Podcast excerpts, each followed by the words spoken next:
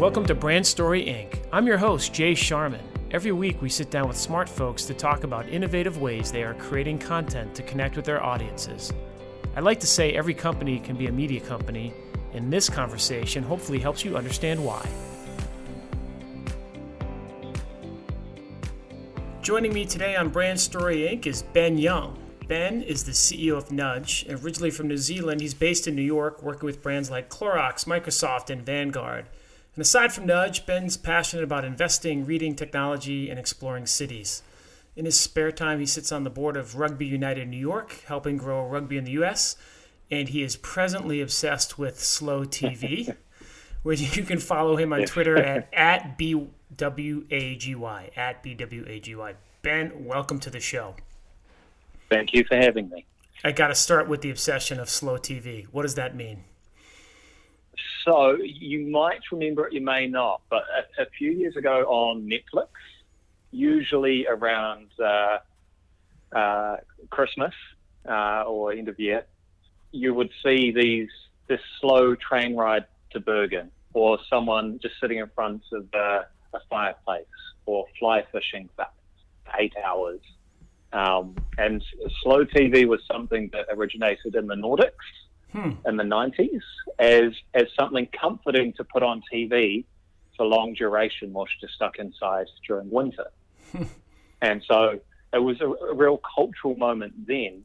And then, of course, it's so cheap and easy to put things on TV or Netflix or through Amazon that it's made a resurgence the last few years. So I've been quietly obsessed uh, with it. I think it's it's interesting. You have something on in the background which you may or may not be watching, but it adds adds adds a, a vibe or, or, culture to the room, and I I think it's it's an interesting trend because it's we're on our phones anyway. So is it about that we're on second screen, or is it that we're trying to escape at the end of the mm. day because we've been on screen so much. So that, that's my that's my present obsession.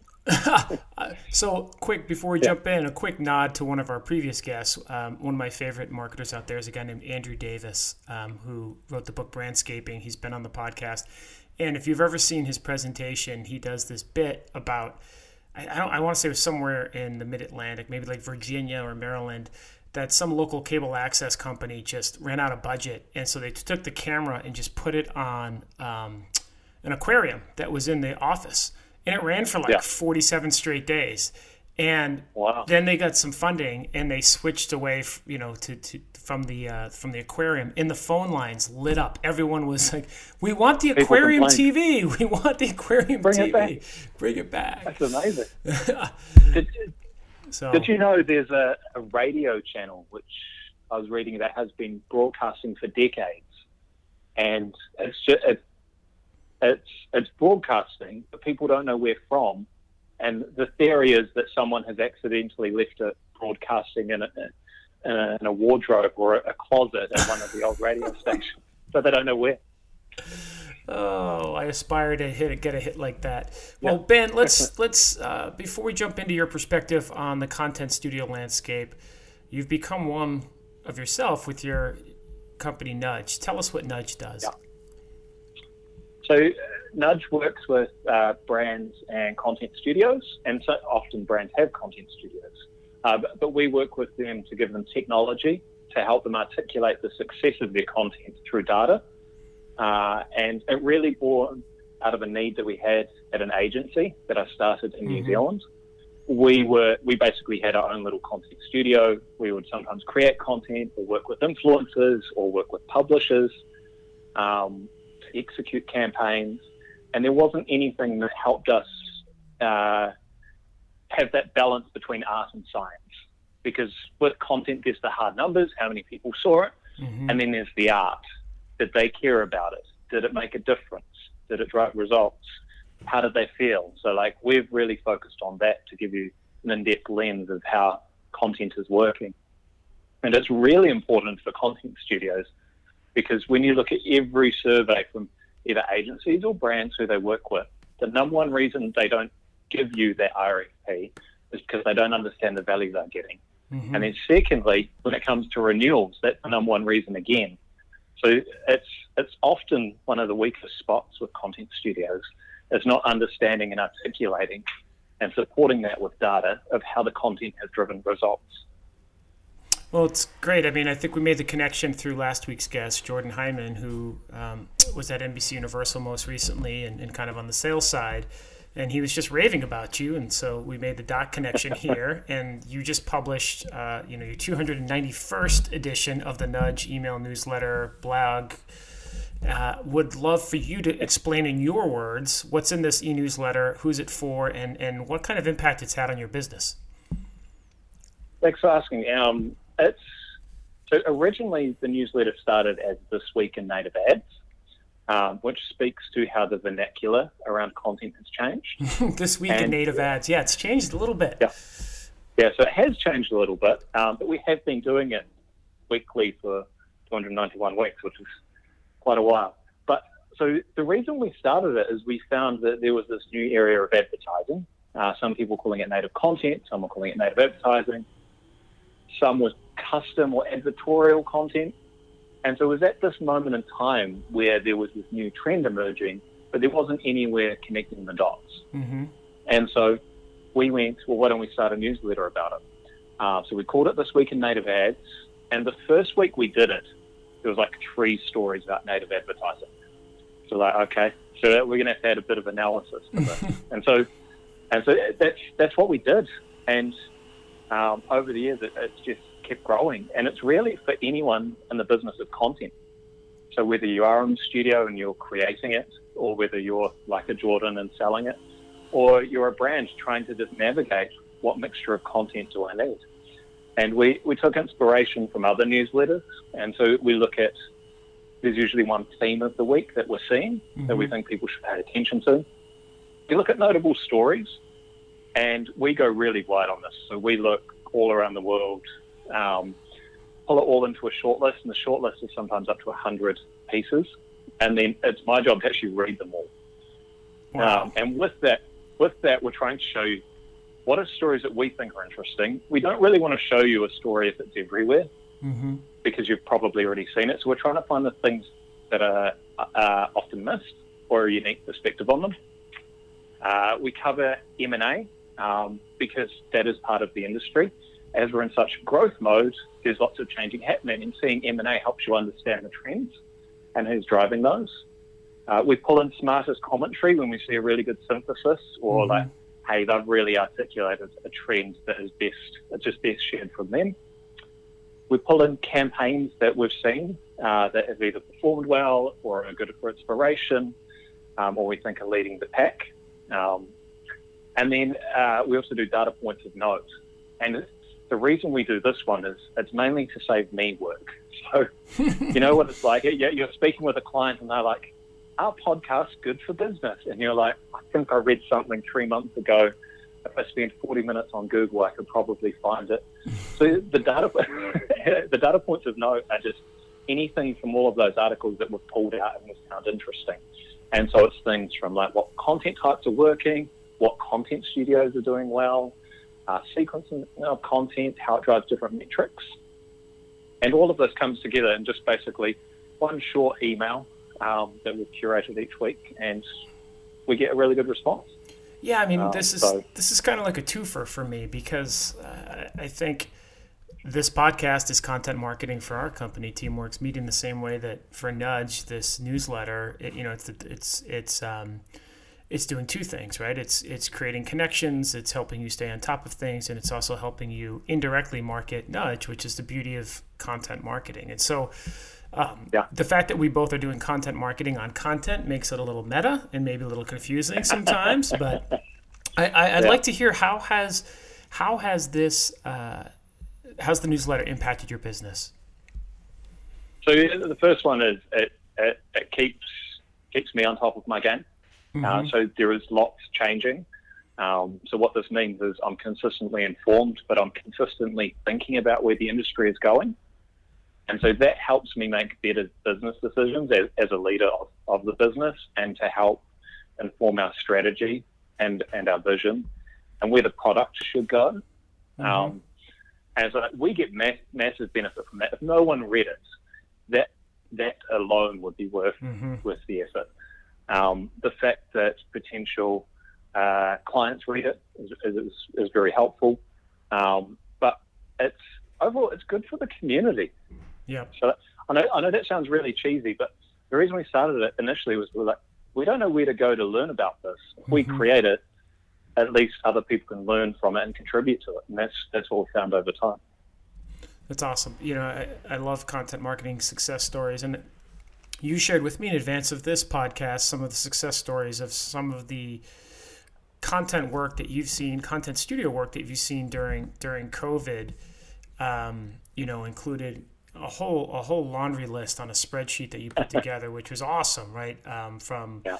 and beyond Safari to virtual rugby and soccer to you know the workout at home trend to the Russia's Hermitage Museum, museum and then um, even Audi, which was like a four-hour drive. I wasn't I wasn't familiar with that. Is there any any any maybe that one or other ones that uh, which I loved in your in your newsletter was just kind of this curation Yeah. of hey, take a look at some people who are doing innovative things. Um, what is there a favorite of yours that you've seen of, that you sent over or of recent?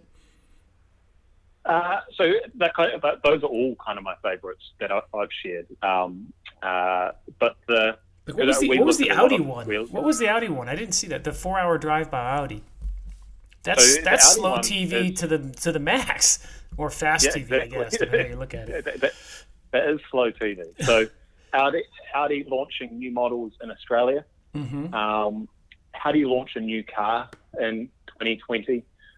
right. Yeah, Um, how do you how do you think about content production? How do you think about ideas? How do you think about shooting it? You think about normally shooting um, car content, you have to go to an exotic place. You have to take a whole crew of people. Uh, it's just risk all round. And so, uh, what they did is they um, they had someone drive an Audi uh, through Australia uh, for four hours. And if you haven't been to Australia, it's big. So four hours is only a very, very small portion of Australia, but Yeah. still. And it's just a video of what it's like if you were there in the car. Hmm. And then uh, it- it's very simple, gets the point across, works for now, makes makes the product look good, and it basically sells itself. very cool. Well, you know, I think one of the things that uh, well, let me go back to a second. Uh, In terms of in terms of your own content marketing, I'd love to get some insight into your subscribers. Kind of who are they? You know, how many do you have, and and and how you've adapted. You said it started out as you know native uh, about native advertising, and you you've evolved it. Um, talk about the feedback that's helped you kind of shape it to get it to where it is today. So, um, a few things with that, though, I mean, just broadly from producing the newsletter, we went from a point where there were three native ad stories to like 50 or 60 a week. Hmm. So, like, that was a few years ago. And then we started seeing that uh, people were starting to use the term uh, branded content a lot more. And I think that's been the recent rise in, hmm in um, uh, content studios. And I think the reason for that, which is what I've always bet on, is that if I'm a brand, there is nice distribution of content, but the thing that I care about is the piece of content. Hmm So what we saw is that branded content was shifting to the core of, of media and marketing vernacular. And that's how people were hanging and organizing their campaigns and initiatives. They went, we have a beautiful piece of content or a beautiful series of content, and we're going to go and release it. And so that really informs us adjusting it a bit. hmm And then over time, we- we just solicit feedback from people. We go, um, you're someone that we think we should be reaching through this. What do you like from this? What don't you like? Yeah. Um, and so there was a point in time where there were less visuals. Uh, even still, some might say there's a bit much text. Uh, but we want to have the right amount of text that keeps you engaged in reading, um, but with uh, options to, to jump off.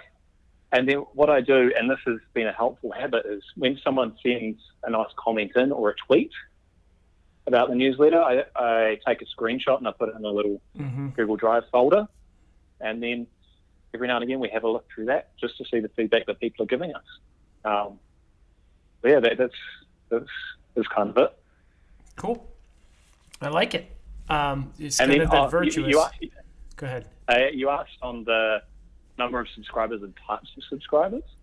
So we do have a mix of, uh, I guess, content studios and sales and agencies all yeah. trying to navigate the content. And then there's this, and this is happening everywhere, but it's this. The other side is a mashup between media and marketing, mm-hmm. because the, the borders are blurring. So that kind of is the other half of the audience, and it's, it's around two thousand subscribers. So like sometimes it's up, sometimes it's down, but we're okay with that. What we see is people subscribe, come in for three or four months, get the value that they need, and then unsubscribe, or they hang in there for years. Mm-hmm. Um, and so we're okay with that. That says the newsletter's doing its job. Mm-hmm. Like, so that, yeah. Well, it's interesting. I, the last point on content marketing. Um, we cover content studios here at Brand Story Inc. almost exclusively. As I mentioned, it's our form of content marketing. And on my day job at Teamworks Media, we're seeing a rather large spike in content marketing opportunities, particularly from small yeah. to mid-sized businesses who seem to be funding things from either their T&E budget, which they're not able to use, right, um, because we're in yeah. COVID, or the event budgets, which they're not able to attend. Um, it's seeming, and what I'm hearing, it's a way to kind of try the next best thing to meeting clients in person. I'm curious to see whether for Nudge yourself or the industry of content marketing in general, what trends you're seeing. Is that is, is what I'm saying resonating with you, and what else are you seeing? Yeah, so we're seeing that quite a bit, and it's kind of if you think about how long branded content has been around, you have the more senior, mature brands, mm-hmm. which are a lot more sophisticated because they've been doing it for ages. But now we've just seen a whole raft of, I'm saying like beginners, like people just coming in for the first time. Um, and I've just seen a lot of it. Lots of people go, hey, look, I've always wanted to do content marketing. Now's the chance. My boss mm-hmm. has given me the leeway. Mm-hmm. Or uh, to your point, though, like there's no other way to reach them, so we need to do content. And so there's a lot of companies looking to get into market quickly, upskill really quickly, and deliver to a high level.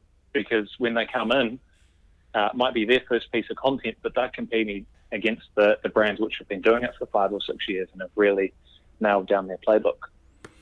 We're talking with Nudge CEO Ben Young, uh, who produces a, a, weekly email newsletter on all things branded content. You can follow him on Twitter at BWAGY. Ben, you cover branded content quite extensively, obviously. In your assessment, where are we in the evolution of branded content, whether it's created by a brand, a media publisher, or an agency? I, I think uh, there will be some some changes from COVID, which will take a year or so to fully um, show. So uh, you can ask me again in, in, in, a year to see. But we kind of we looked at the wider digital mix. So if you if you think about content, it is part of the digital marketing and media ecosystem. And when you look at that ecosystem, around 2022, 2023, which is a lot closer now than when we first saw this is that the growth of digital drops. It drops below double digits. And so for all of my career, and I presume your career, we've been in a world where the digital budget gets significantly bigger every year. When we get to 2022, 2023, the macro environment is that that's not going to be the case. And so we see around that time there's going to be a lot of consolidation in how people are executing digital and we think content is going to make up around 40% of, of budgets at that point in time. Hmm. So we we think uh, for savvy brands, they're going to get smarter with distribution and production, and for other brands coming in, I think they're just going to stop doing old old forms of media and marketing, which just aren't working for them anymore. So. Uh, I want to follow up on this point because it's important. Are you saying that the 40% of content spend in the in the digital media spend in general are going to go down. How much of that is because of maturation of the market, right? When you're a nascent market and you're growing, you're obviously there's more room to grow. How much of that do you see? Uh, I was unclear if you're talking about that just being brands being more efficient on how they create content, or they're getting smarter and not just having to pay big bucks for distribution of said content. So I think it's an intersection of all of these trends. It's um, the maturing so brands getting a bit savvier around it. Uh, there's being smarter with distribution, but there's also what this means is there's brands have been inundated with options, and they just can't work with 20 companies, right? Mm-hmm. So what's going to happen is the 20 companies are going to turn to 12, and there'll be just a little bit of market pressure um, forcing them to consolidate as well. Hmm. How, how what roles COVID changing played in changing um, these dynamics that you we were just talking about? So a few things. Anyone that was like, "Hey, look, I'll look at content next year," are looking at it now. So what you have is your normal adoption for each year has been accelerated. Um, secondly, and this is what we've seen through like some of those those examples I saw, there's been a really big acceleration in the creation of content. Um, and what I mean by that is you see more people using their iPhones to shoot mm-hmm. content. Mm-hmm. I'm not sure if the iPhone 11 was genuinely that big a step up, but it feels like everyone's producing stuff on the iPhone 11. Uh, one of the, the videos I sent you, it's an eight hour tour of the Hermitage Museum shot yeah. on an iPhone. And so people have really flocked to that, and the quality of production is quite high. Um, paired with that, we see the embracing of live stream tools in a way that we haven't seen before. Like some of the virtual sports that, that I mentioned, whether it's mm-hmm. the, the F1 or the E Premier League or the rugby, which I'm a bit closer to, they would get players sitting in different in their own houses at home playing on their PlayStation or Xbox. They would have a webcam to record them. They would broadcast the game. Then they'd have commentators in another location. They would consolidate the feed, send it to Twitch or, or Twitter or Facebook or all of these, and even in a lot of cases send it through to an OTT provider to show it on TV. These are all things which were technically available to do a year ago, but now people are doing it. Yeah, it's interesting. I just we were talking today at our internal weekly staff meeting about an example that 12 months ago would not have happened. Uh, I'm a big Northwestern fan. I went to Northwestern, and it's the 25th anniversary of this the best team in the history of the school. They went to um, they went to the Rose Bowl. It was a big Cinderella story. And what they did, what Northwestern did, they did this internally with their own content studio, is they just took old footage of the games and did Zoom interviews uh, for an hour. And they took each game and did an hour in each game, and then it ran on national television on the Big Ten Network. So it's like 11 episodes. And a year ago, the the network um, who we know would have said, "Oh, the production yeah. value isn't good enough here." You know, it, it, just. But because we've all become conditioned to watching, you know, to your point, it doesn't really matter if it's shot on an iPhone or or the production aesthetic. If you've got really good subject matter content, right, for the fan, yeah. I'm getting insights and and and access to people in a deep, meaningful way. Who cares? I mean, to a degree, what it looks like is the content yeah. good, right? It's I think it's redefining. Yeah there's a little bit of redefining what good is in terms of quality and yeah. engagement. Yeah. Uh, the, the, beauty of the internet, which is why I've always loved it, is the content's no good. No one will see it to badmouth you anyway. so like, but, but, I mean, sometimes sometimes brands worry about that. Like that, that's the thing of the internet. If it's good, people will share it and they will find it. Like you do need to help it with distribution, but yeah. the the best rises to the top where do you see some things going in that regard? Who like who are the brands or publishers you're keeping an eye on that you think are doing well at adapting? So I'll start with, with platforms. Like I, I have seen, I think Twitch has done well, and some of their connections mm-hmm. uh, through to OTT, I think is really smart. Uh, the same with Twitter. Twi- Twitter live video for me, and, and this will differ for everyone, just hasn't been that interesting. Mm-hmm. Like in the past, they've asked me to watch news, and I was like, I don't really want to watch news on Twitter. I'm here for tweets. Mm-hmm. Um, but the last few months, people have started changing the formats and made them a lot more engaging, bringing more of the Twitch format to Twitter. Mm-hmm. But I think the difference is w- with topics which you want to talk about on Twitter. Um, so I, have I've liked I've liked that resurgence of Twitter by video because it's always felt like something that you, um, should take off. Uh, a B2B example. Um, it was about a month ago, Cloudflare. They launched Cloudflare TV. Cloudflare. And Cloudflare, yeah, Cloudflare okay. is um, it's uh, internet infrastructure. You install it on your website, it makes it faster. Okay. If you distribute video, it makes it faster as well. And so they they had launched some extra technology around video, but now they're doing a I think it's around 10 hour a day programming on Cloudflare.tv. And so it's it's speaking to their audience. It's getting into the technical details of how to set up certain things. It's mm-hmm. interviewing um, people that uh, break ground in the space. So I really like that. Um, uh, I've also called out some of the, the Reebok stuff, uh, workouts from home yeah. on Instagram. Yeah. Um, I, I know a few people are doing that, but I just haven't seen that before from Reebok. So it was nice to see them um, making a bit of a step change.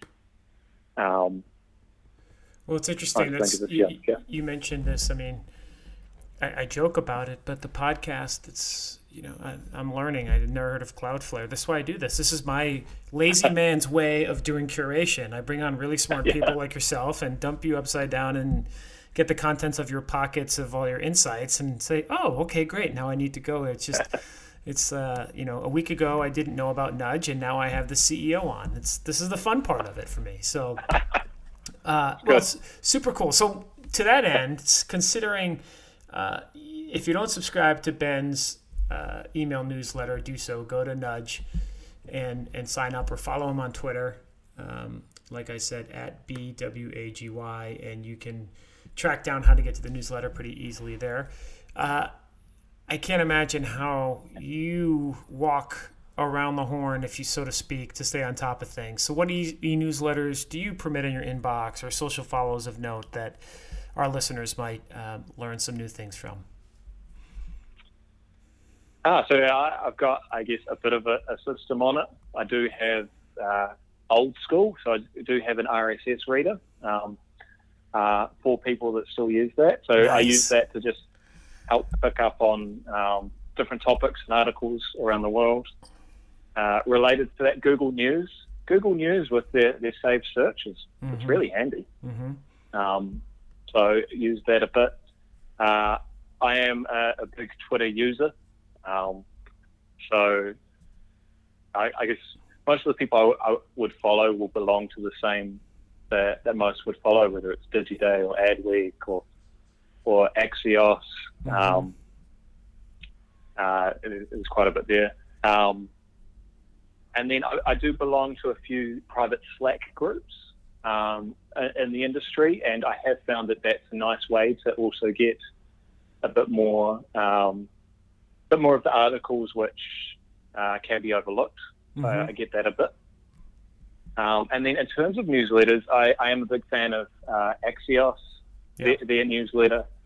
Uh, it's again, they they have a nice broad view of media, what Sara Fischer does. So yeah, I really big fan of Sara Fischer. Yeah, so I, I like that because I spend all my time in content. That helps remind me of the the bigger media landscape. Um, I like uh, being, and I, I, might say his last name wrong, so apologies in advance uh, Ben Dykes. Mm-hmm. Uh, he, he's advice and he distributes his newsletter via Google Docs. Mm-hmm. Um, I always find that he's got a couple of couple of good, interesting stories which are tangential to content, but aren't necessarily talking about content. Very cool. So now I get to go real personal, and we go to your bedside book stand, as I like to call it. I'm curious, uh, yeah. what has Ben Young, what's in the just read pile or reading now book stack on your nightstand? So uh, I read a lot. Um, I, am a big reader. I really, really enjoy it. Uh, last weekend, I just finished, and I've had it for a while. Christina Thompson, um, who is a editor at Harvard Business Review, she wrote a book called Sea People, and hmm. it talks about how um, uh, Polynesia was populated. So if you think about Easter Island, you mm-hmm. think about Hawaii, think about Samoa, Fiji, the Tuamotus, New Zealand. So of course, uh, a bit more of my area of the world. Mm-hmm. It's quite a large space. Yeah. So if you if you put a continent between all those islands, it'll be the biggest continent on Earth. Um, no, and that so is a really great fun fact. That's a great fun fact yeah. right there. So yeah, it, it's big, and it, you, you had people which uh, got from Hawaii to New Zealand, or did they? Or did they come from the US? Mm-hmm. Did they mm-hmm. come from Asia? Did they come through the Solomons? And so I just really enjoyed that because it went through all the different theories, how people thought about it over time. And one of, one of the biggest barriers to getting an understanding on it was that um, colonials would come through and try and put what they were hearing from the locals into English or Western constructs. Hmm. And, and so uh, we would think about I sail from A to B and I'm physically moving there. Whereas a, a sailor in Polynesian terminology would be I orientate, orientate, myself in the right direction and the island comes to me. Hmm. And so there are a whole lot of just structural different ways of thinking about the world, which means that the understanding took several hundred years to really cross cross that gap. Very cool. This is the most fun part of my weekly interview because I just I I also I have Goodreads, which is the app that I use to kind of track which books I've read and which ones I want to read. The problem is I'm, I'm a big quick, fan of that. Oh, I'm getting to the point where yeah. I'm gonna yeah. I'm running out of years in life. I think to to get to all the books that yeah. I that I even have in my list. So, well, that's awesome. Well, well, Ben, I, we appreciate you joining Brand Story Inc. Uh, it's a pleasure to have you on. I'm a big fan Thank of you. your newsletter. Uh, check it out. Like I said, follow Ben on Twitter at BWAGY, and that will link you through to uh, both Nudge, the website where you can check out his company, which is doing great things, along with give you access to the newsletter where you can sign up. Ben, thanks and, and have a great day. You too. Thanks so much. Thanks for listening to Brand Story Inc. We'll be back next week with another conversation digging into the ways companies are becoming like media companies. Be sure to subscribe wherever you get your podcasts and give me a follow on Twitter at underscore Jay Sharman and on LinkedIn.